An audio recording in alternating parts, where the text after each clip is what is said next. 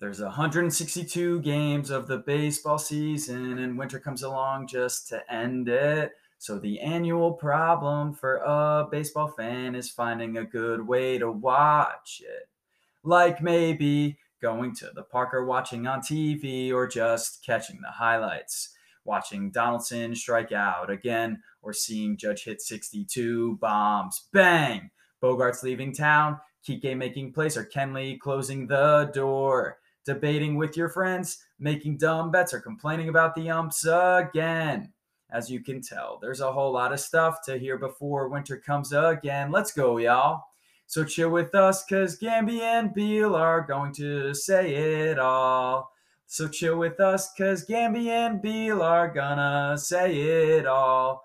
Manfred, Gamby and Beal made a podcast Hello, and welcome back to season two of the Yank Your Socks Off podcast, a podcast produced by two best friends who despise each other's baseball teams but love each other anyways. We hope you enjoy. Thank you for tuning in. Now to the show. Hello, and welcome back to another edition of the Yank Your Socks Off podcast. It's a solo podcast today. I am your host, Andrew Gambardell III as we get closer to the holiday season with Christmas, New Year's, and all the holidays coming up, um, it's it's getting harder for for Beal and I to to get on the same same schedule with a podcast. So this week we're going to be filming or record not filming, but we'll be recording our podcast separately, our segments, and then compiling them together for a podcast. So welcome back to the Yank Your Socks Off podcast. Uh, this is my segment, I'll be talking about my Yankees. I'll be talking a little bit about Tommy DeVito and our our Giants, and then I'll be finishing up today's podcast with the Hurley's Huskies segment. Um, to start off today, I'm going to talk about my Yankees because it's been a minute uh, since we had our podcast with Will Dean, and it was an electric podcast. We had a blast filming, uh, blast recording. I don't know why I keep saying filming. We we do not have cameras set up on us yet uh, for the podcast, but that will be coming uh, coming in the new year. Uh, but for now, just recording, and the Yankees are on their way to pulling off one of the greatest off seasons that they've had in a long, long time. Bringing in Juan Soto, a trade from the Padres, giving up a bunch of arms, Michael King will be missed. Jhony Brito will be missed. All of the arms that we gave up on that deal, I'm sure Drew Thorpe will, will be pretty good eventually, and Randy Vasquez as well. But had to do the deal. Juan Soto, arguably top three hitter in the league, and he's a lefty bat with a short porch and right. He hits to all fields. Him and Judge with a one-two punch in the lineup, best in the league. So just starting off there, an absolute excellent start for for the Yankees in this free agency. We've already talked about pulling off a trade with the Red Sox to acquire Alex Verdugo, another great contact hitting left left-handed hitting outfielder who fields pretty well. But today, the Yankees bring bring on ex Red Sox Jeter Downs, named after Derek Jeter. Now, he has very limited time in the major leagues, but he still has a minor league option. He is a shortstop, second baseman, former former high prospect that was traded in the Mookie Betts trade from the Dodgers to to the Red Sox. Alex Verdugo also a part of that trade. Now, both of them are Yankees. So it, the Yankees are, are starting to find their their evil empire groove again uh, stealing pre- stealing players and, and, decent ones at that, especially Alex Verdugo. But Jeter Downs could be solid, definitely solid depth in the middle infield on our 40 man roster. Um, stealing players from the Red Sox, um, and I, I'm very happy with. It. I mean, he's named after Derek Jeter, so if he's this could be his last shot. I mean, he's a 25 year old. He's our age. Uh, he's I's age, and you know, I I don't think I would give up on on the guy at the, at this age. He could definitely make a name for himself. He's already got the Jeter name. That is way too much to live up to in New York, but he's playing for the team that he rooted for growing up. And I know that if I was that talented and got to play for the team that I grew up rooting for and the area that I was from in the major leagues, I would leave leave even more of everything out there. Obviously, if I got a shot anywhere in the major leagues, I would leave everything out there. But I think there's more, there's a little bit more passion with your team uh, versus just playing for that next, playing for a job. Um, you'd be playing more for the for the team on the front of your jersey at that point. Um, if you got to play for the team you you grew up rooting for. So I, I think it's a great signing, and maybe just maybe uh, Yamamoto, uh, the best pitcher on the market this year signs with the Yankees. I think with the move of Tyler Glass now going to the Dodgers in that trade and them also shining Shohei, that, that brings the Dodgers out of contention here. And it's really just Yankees versus Mets.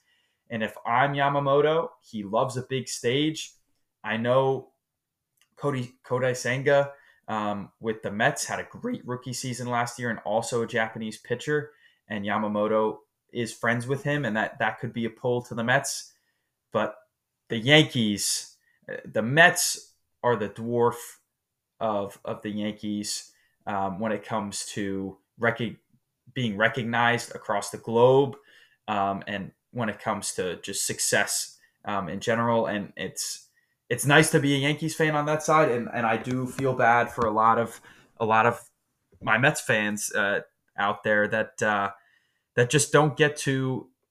I mean, you don't have the best logo in the world. The Yankees do, the most recognizable logo, and uh, it's it's just a clean. You don't get recognized for the pinstripes, for the jersey, for the history. The Yankees do, and yeah, I think the Mets are. I mean, we've gone through this before, but the the Mets and the Mets fandom, it's just the Mets Yankees dynamic, the the Jets Giants dynamic. It's just a lot of the times the the Mets and Jets play little little brother to the Giants and Yankees, and I don't know why that was. Um, obviously, but the Yankees were found first, and maybe that's that's why they just built a better foundation. But uh, I think the Yankees are going to pull this off again, and if they don't, that's not the end of the world. Uh, there's there's other guys out there: Blake Snell, Jordan Montgomery, ex Yankee. Uh, still won't forgive Brian Cashman for trading him, uh, trading Jordan Montgomery away, especially after what he was able to do for the Rangers um, in the World Series and, and that whole playoff run last year. But yeah, I, am really liking what what Cashman's doing and what the organization and what uh, the younger Steinbrenner now is is dishing out dollars right now, and he looks like he's going all in after after what they called a huge disaster of a season last year um, which it was. Uh, being a Yankees fan, you you expect your team to compete for a World Series every year. Um, when the, sometimes there's a rebuilding year here or there, but when your team spends top three, pay, has a top three payroll in the league every year, you expect your team to be in contention to be a top three team in the league. Let alone, I mean, like last year, missing the playoffs is a disaster. Um, so hopefully we can turn things around, and it looks like we are well on our way to do that. So I'm very excited to be a Yankees fan right now.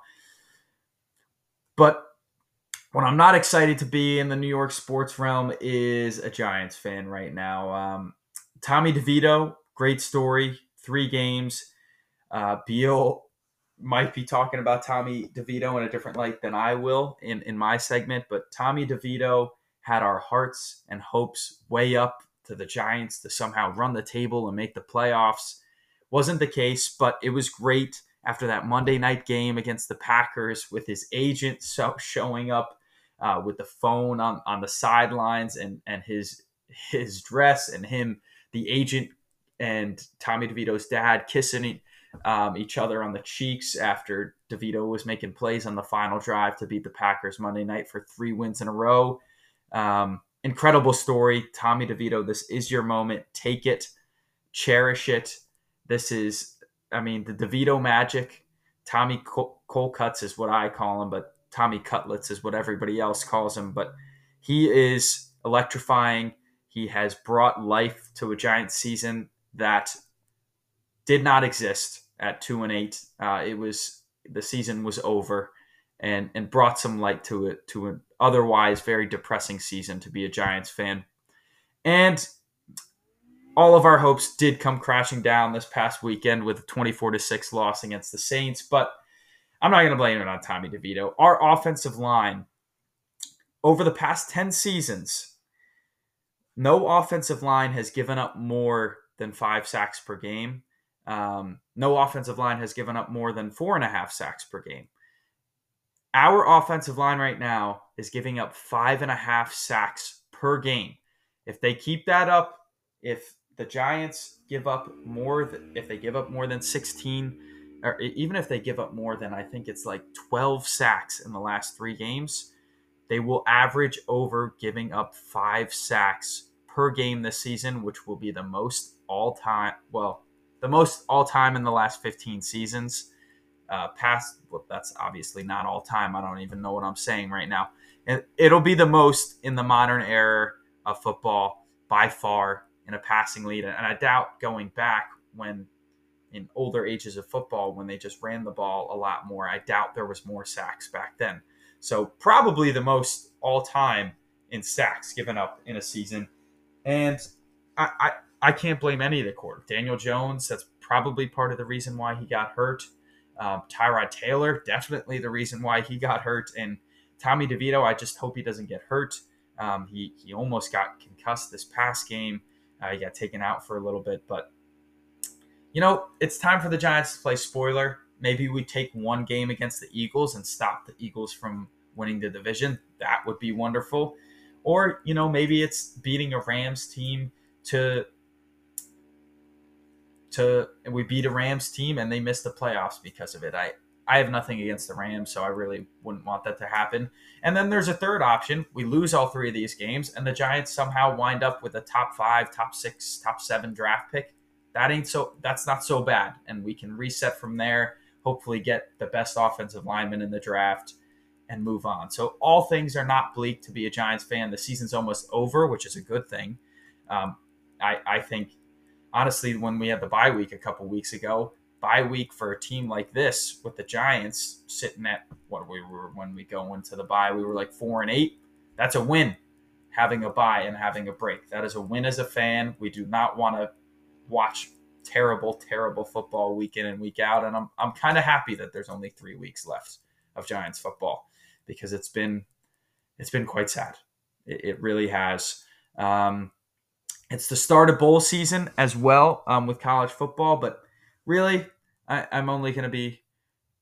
Uh, I'm really only excited for the, the top four of college football because a lot of the other bowl games, a lot of players sit out and there's not as much fanfare. And our South Carolina Gamecocks, our alma mater, did not make a bowl game this season, but South Carolina in that transfer portal right now with Beamer. Beamer's recruiting a lot of guys. I, I think I think we're gonna have, have a shot. Uh, we're definitely gonna have a shot to make a bowl next season, but we're gonna have a shot to to surprise some people for sure. Um, but uh, yeah, till then, it's a long way off till next year for both the Giants and South Carolina football. And finishing today's episode today's episode uh, my segment of the episode is my hurley's huskin hurley's hustlin huskies say that five times fast segment i being from can, being from new jersey and, and my whole dad side of the family being from connecticut i grew up going to UConn women's basketball games and UConn's men's basketball games my whole family huge UConn basketball fans um, a couple of my cousins have season uh, season tickets up there, uh, which I'm very jealous of. Uh, but I live nowhere near there. But this past week, the UConn men's basketball team on Saturday uh, beat Arkansas Pine Bluff by 38 at home, and then went to Seattle, basically an away game. It wasn't an away game against Gonzaga, top 10 team in the country and ran him off the floor, beat him by 13. Another double digit win out of conference. UConn starts conference play tomorrow at Seton Hall, which every game in the Big East is, is harder. I, I think it's just more rivalries. Things get harder, more physical basketball. Um, but UConn, what they showed me against Gonzaga, Um, Steve Stephon Castle, our, our stud freshman, who who's still not up to speed yet after coming back from injury. With him at full strength, with this team at full strength, I I can make an argument that they're better than the team last year. Because um, the team last year, if you remember, the UConn men's basketball team was a four seed in the tournament. This team is a top five team in the country, and I think they will stay that way for majority of the season. I think they will stay a top ten team and be a one or a two seed if they stay if they stay healthy. I think they're they're um, definitely a top three team in the nation. I obviously Kansas beat them at Kansas by three, um, but Houston looks great right now. Purdue looks pretty pretty good, but Purdue lost to a 16 seed last year, so I'm not going to believe that much in Purdue.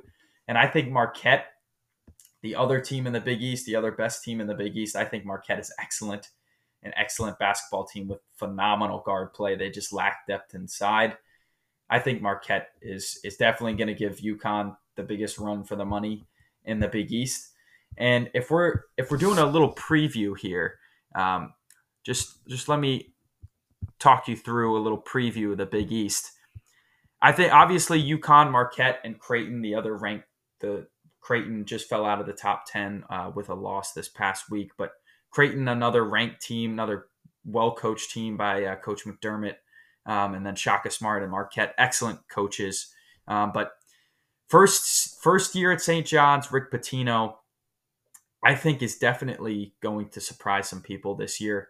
And I wouldn't give up just yet on a very, very senior laden team in Villanova that is playing with some fire. And I think this year, Villanova is going to surprise some people in the Big East with how slow they've started, um, losing to St. Joseph's and Drexel at home. Uh, but they have wins against Phil- they have wins against UNC and wins against a win against Memphis, um, a win against UCLA and Texas Tech and Maryland. Like Villanova is going to be a good team, and if I think there's an unranked team right now in the Big East that could win the Big East, it's Villanova without a doubt. Um, especially with all of the experience they have on that roster. Other than that, I think I think the Big East is going to be kind of weaker, especially Xavier DePaul. I think are going to be very bad. Somewhere in the middle, Providence, Butler, uh, Z- Providence, Butler, Seton Hall, Georgetown will be somewhere in that middle range. Um, maybe one team in there can can break the top four, but for me, the top four without a doubt is UConn, Creighton, Marquette, um, and Villanova. With St. John's being my team out of the middle of the pack to surprise people this year because I think Pitino is that good of a coach. And I've watched a game of theirs this season, and they look um, they look pretty good with their running gun style. So I, I wouldn't I wouldn't be surprised if St. John's pulled off a couple ups, upsets this year. but that does it for me um, in my hustling in my hustling husky segment. Um, please tune in uh, for the back half of this episode as Mr. Matthew Beal himself himself will talk about He'll talk about his Just a Nugget of Your Time segment about his Denver Nuggets. Um, he'll touch on Tommy DeVito as well. And then maybe a little bit Red Sox talk, but there's not much to say. The Red Sox have done nothing this year except trade away Alex Verdugo to the Yankees. So we'll see what he has to say. Stay tuned for that as always. I love y'all. Have a very safe uh, travels for your holidays. That's the most busy time of year for, for most people out there. Keep that in mind. Um, try to try to stay level headed and and keep the spirit of Christmas and the spirit of the holidays. And I know there's beautiful lights, beautiful scenery, and if you're going up north, could could be a white Christmas maybe.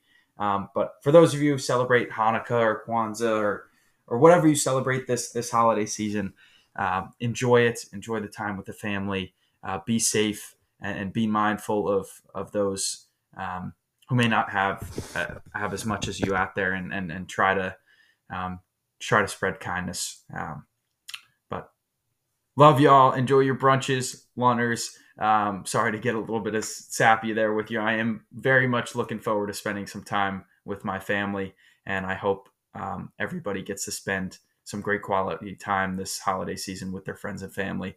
Um, But that does it for me. Happy holidays um, and enjoy your sunsets and sunrises, even though it's the sunset comes way too early this time of year. Yeah. Either way, tune into Beal's segment, um, and, and then he'll take you he take you on from there. Have a great week, y'all.